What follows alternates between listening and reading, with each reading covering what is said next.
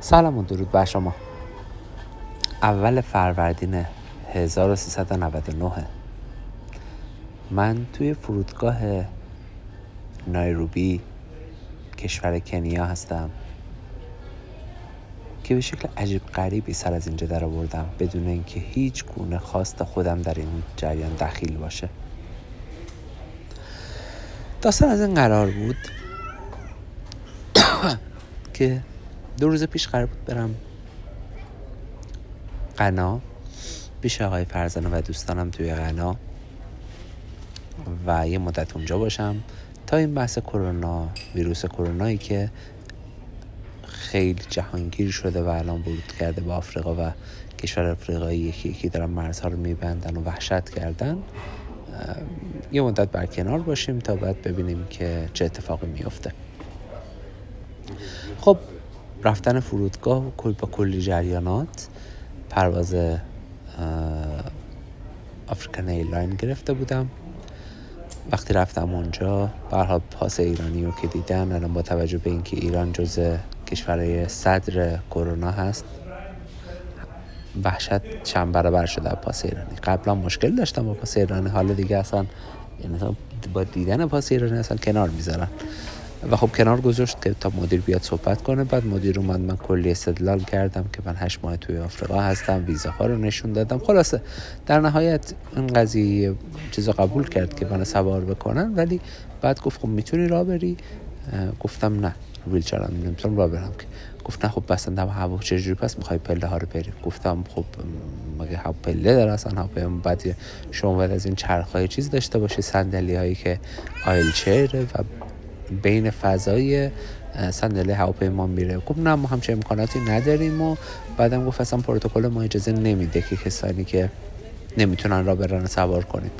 گفتم نمیشه شما نباید تفاوت قائل باشید. خلاص یه خود بحث کردیم و اصرار و خواهش و گفتم خب دو نفر کمکم کنن چیز بگیرن. به هیچ عنوان قبول نمی‌کرد. گفت اصلا راه نداره نمی‌تونیم سوارت کنیم. گفتم آخه نمیشه من بلیت خریدم. و خلاص هرچی اصرار کردم فایده ای نکرد. گفت پرواز دیگه وجود داره که می‌تونی بری از کنیا ایروی که امکانات بیشتری هست داره پرواز بزرگتری از اونا خرید کنی.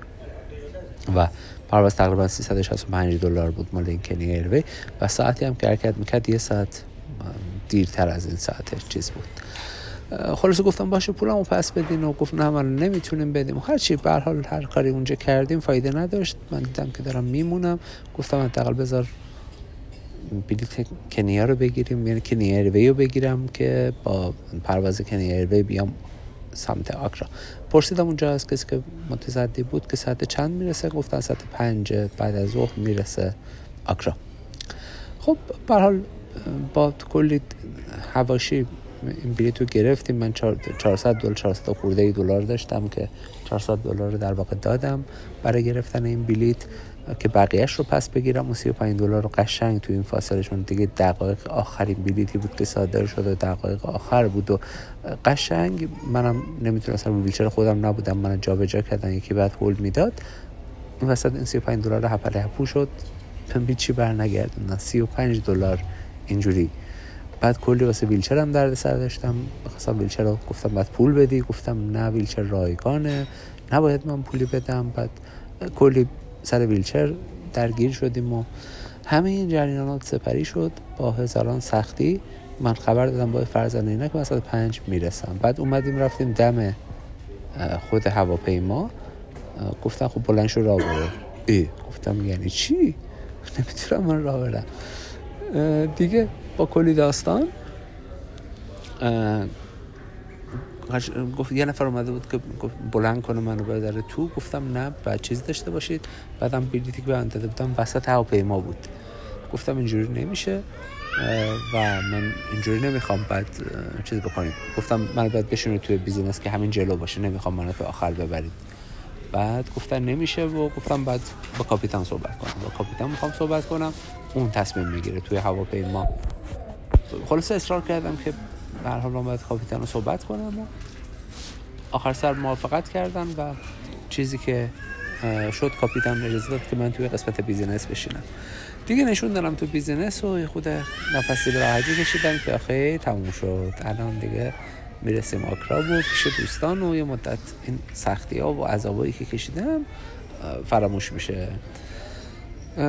همچون که داشتم لذت میبردم از صندلی راحت و از نوشیدنی و از فضا و اینها. دیدم دارم میگه صندلی رو پشت رو صاف کن. در نیم ساعت بیشتر نگذشته بود. گفتم ای این زودی پرواز قبل دو ساعت باشه. چی جریان چیه؟ با خیلی سریعتر اومده. چیه؟ بعد فهمیدم که ای اساسا من خبر نداشتم.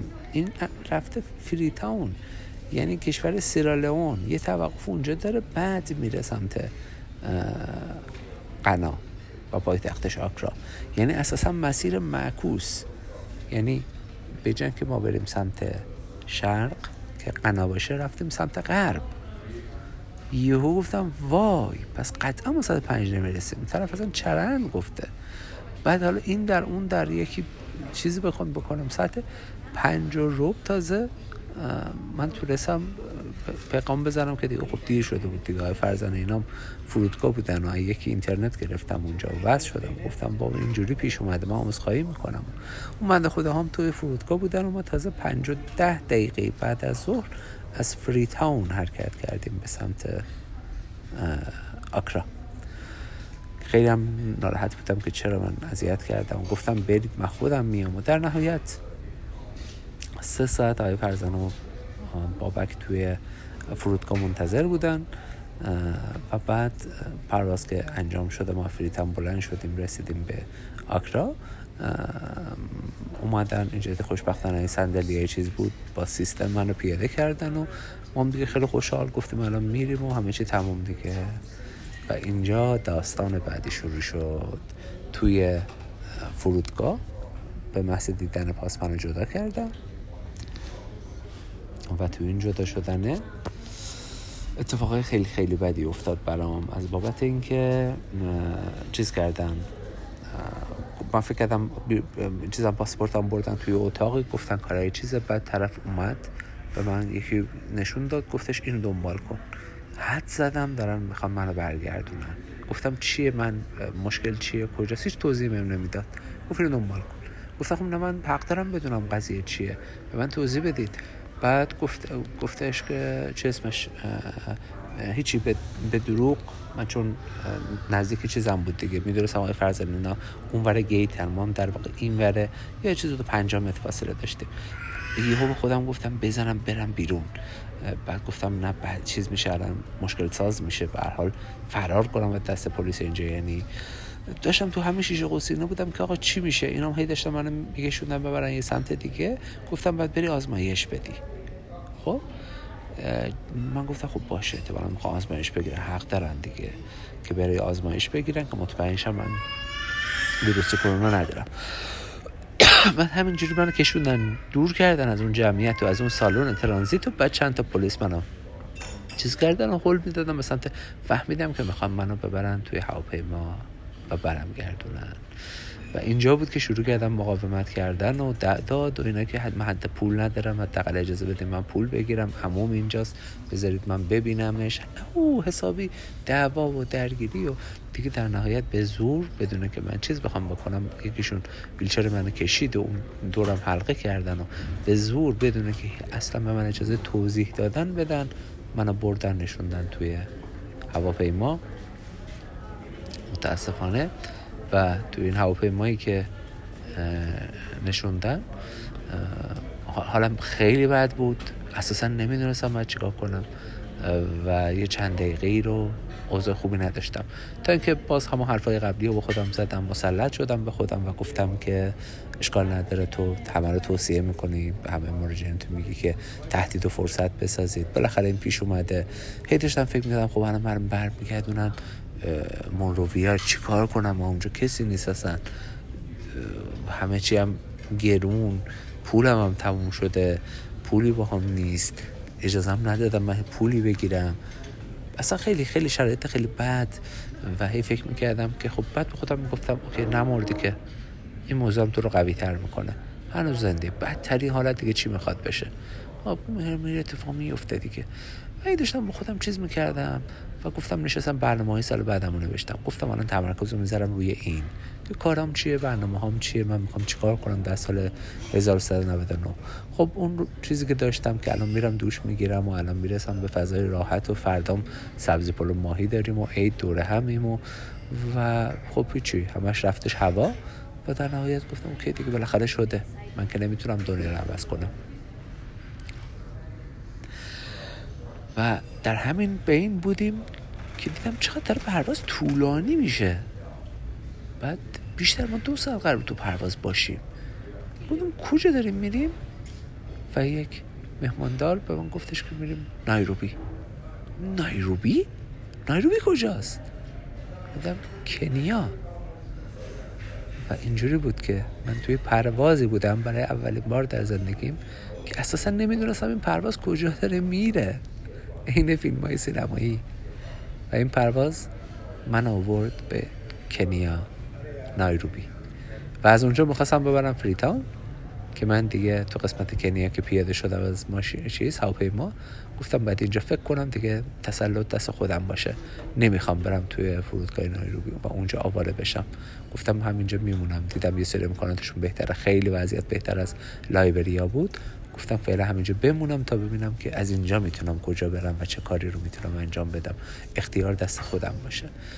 و اینجوری شده که الان سه روز توی فرودگاه نایروبی توی کنیا هستیم. بدون اینکه به همون اجازه ورود بدن چون اینجا مرزشو بسته. کسی رو نمی‌ذاره وارد بشه. و جای دیگه ای بتونم فعلا برم.